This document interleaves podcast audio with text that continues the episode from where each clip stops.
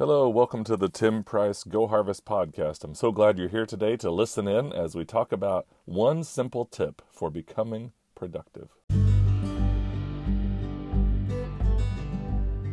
Welcome to the Tim Price Go Harvest podcast, where our mission is to equip and encourage ministry leaders. We're so thrilled to have you listening to our podcast, and our prayer is that it will be helpful to you and your teams. If you have any thoughts or questions, feel free to reach out to us at timpriceblog.com. We'd also be honored if you would subscribe and share with others. Heading now to today's episode.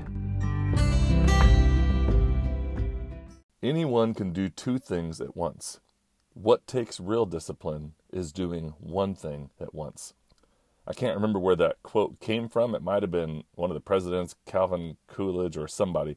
But I remember that quote when I get busy with things. One of the best ways to be incredibly productive is to put some focused work into the project at hand, big or small, until you complete it or come to a predetermined stopping point. Switching from task to task will cause a person to come to the end of the day wondering what they've accomplished. Deadlines will slip by, emails will remain half composed, and items on your to do list will be incomplete.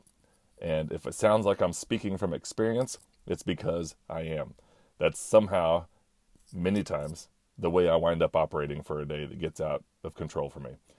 So, one small accomplishment after the next is really what makes a day productive. So, how do we stay focused on one thing at a time? How do we take things one step at a time, staying on it until we are done?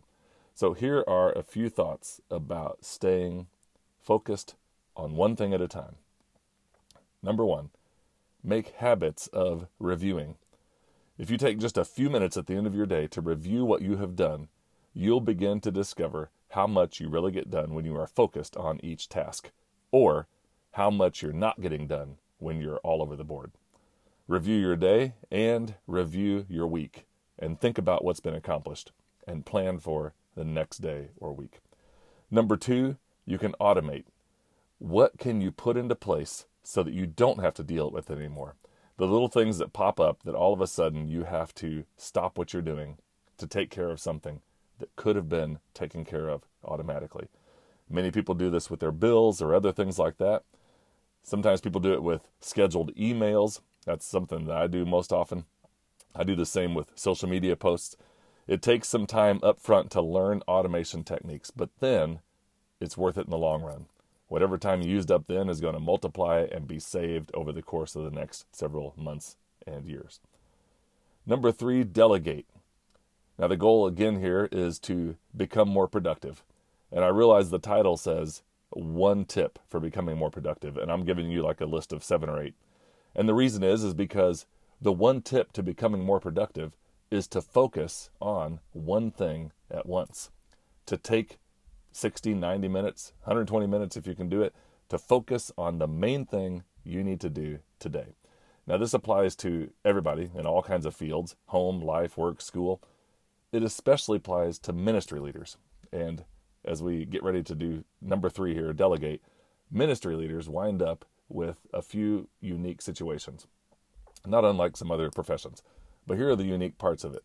One, you are in control of your own schedule for the most part. There are many ways you can lay out your day and your work and your flow.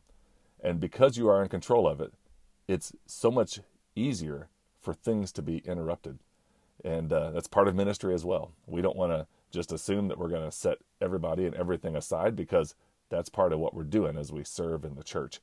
So, part of this whole thing of helping to free up your schedule so that you can truly focus on the main project or goal or, or end product for the day is to, to do these things. So the main goal of delegating is to free up your time to accomplish these things. So what can you delegate? One of your tasks as a ministry leader needs to be to hand off things to those around you. There's a couple different levels here. Sometimes you're just handing off tasks. Other times you are delegating for the purpose of growing leaders. You're handing off responsibilities. Now that is exponentially more powerful than handing off tasks.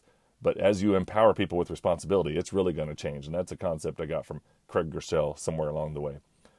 So when I hear this idea of delegation, I always get a little bit uh, overwhelmed, breathe a little faster. I'm thinking, oh man, delegating is so hard. I always wonder who to delegate to and how I'm going to hand it off. And um, and then I always, you know, come up with the old saying, it's so much easier just to do it.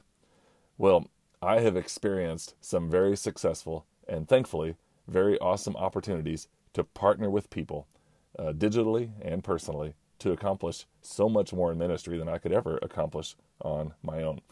So, not too long ago, I, I did a project through Fiverr.com. Every once in a while, that comes up. We need some kind of graphic, some kind of video clip. We'll just get on Fiverr.com, F I V E R R, and people for five bucks will do any number of things. And you can just uh, put your project out there, spend a little bit of money, and it happens. In recent months, uh, I just connected with a, another virtual assistant through a, a website called Upwork. And we've never met. She lives quite a ways away, but she has helped take on a bunch of tasks, including editing this podcast. So thank you, Lexi. Even this blog post that accompanies this podcast is edited by somebody I have known for quite some time, and she has graciously, over the last two or three years, partnered with me and Harvest Ministry to help make these posts more readable, more um, available, and uh, part of our ministry of resourcing ministry leaders to you and every reader who comes across it.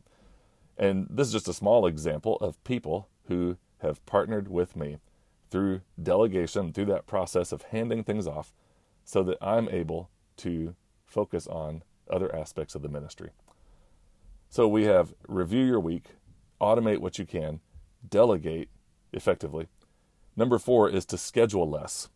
This won't have to be talked about so much because basically the idea is you are going to have interruptions in life. Things aren't going to go the way you plan. So the best thing you can do is to not schedule your calendar to the max leave a few moments so that you are able to take care of the unexpected. You'll find that as you focus on one task at a time with a focused approach, that you will actually wind up with more time in the long run. And when your day is only about 80% scheduled, you're free to deal with other things. Number five, be efficient. Now, this is kind of opposite of what the title of this podcast is, but there are times when you can kill two birds with one stone. You can listen to audiobooks while you're running errands. You can listen to podcasts while you're mowing the grass. You can uh, do any number of things that help mundane tasks become more beneficial. Batch errands, have walking meetings, so, so many ideas. And there are times when doubling up can bring about a great end result for more time for focused work, for the one agenda or project for the day or the block of the day. Number six, We'll get to this as soon as we do this commercial. All right, one tip for becoming more productive is to focus on one thing at once. How do we do that?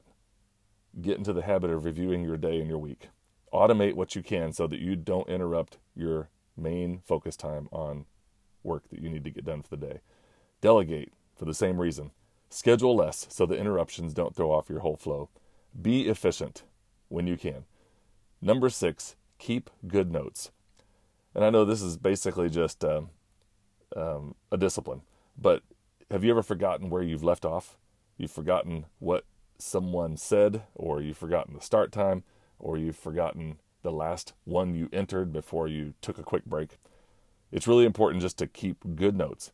When you're involved in a conversation or a meeting, engage fully, take notes on what people are saying, and stay clear of doing other things while you're in the meeting. That's kind of a waste of time. Now, some meetings can become a waste of time unless you drill down and really focus in, sit forward, lean forward, make eye contact. Don't have other conversations. Don't look at your phone. Don't check your email. Do what you need to do so that the meeting is effective and keep good notes so that you're able to stay on track afterwards. If you're interested in more about this, uh, sometime back, I don't even know if it's still out there, but Michael Hyatt had a great podcast on the lost art of note taking, and it might have been a blog post. I don't remember, but you can get the link on our um, on our blog post at timpriceblog.com. And then number seven, and the final one, the one thing. What is the one thing that you have to finish today? Focus on doing this one thing first. It's a good way to start the day. And when you're in the habit of just running from here to there, then it's going to take a couple days to undo that a little bit. but you're going to have to decide that tomorrow is going to be different. Plan a specific project or task with a predetermined time block in which you want to complete it. And during that time, set everything aside, set your phone aside, set your agendas aside, pull out the tools that you need, your laptop or your computer or your journal or whatever it is, and then work on that task until you're complete. And once it's finished, then you can carry on running here and there. You'll be pleasantly surprised how the focus on one thing will be both motivating and addicting. Well, I'm so thankful that you have uh, listened to this podcast today. I'm praying for you as you lead your ministry, your worship ministry, your student ministry, your church as a pastor, whatever it is that you're serving in in the kingdom work. It's worth making sure that we are disciplined to stay focused on accomplishing the main things.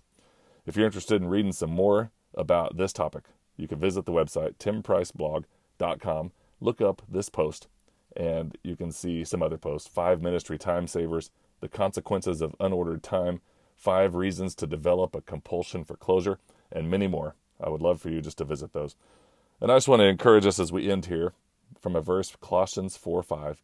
Live wisely among those who are not believers and make the most of every opportunity. That's part of our goal as we work that we use our energy wisely, that we use our gifts wisely, and that we accomplish the task at hand. The most important thing we need to do for the kingdom work today. Well, I'm praying for you, and I'm so thankful that you've listened to this podcast today, and I will see you next time. Thanks. Thanks for listening today. We hope this has been encouraging and helpful to you. Stay in touch with us at timpriceblog.com. Until next time, keep following in the footsteps of Jesus and lifting up the name of the Lord. Thanks for your work and ministry.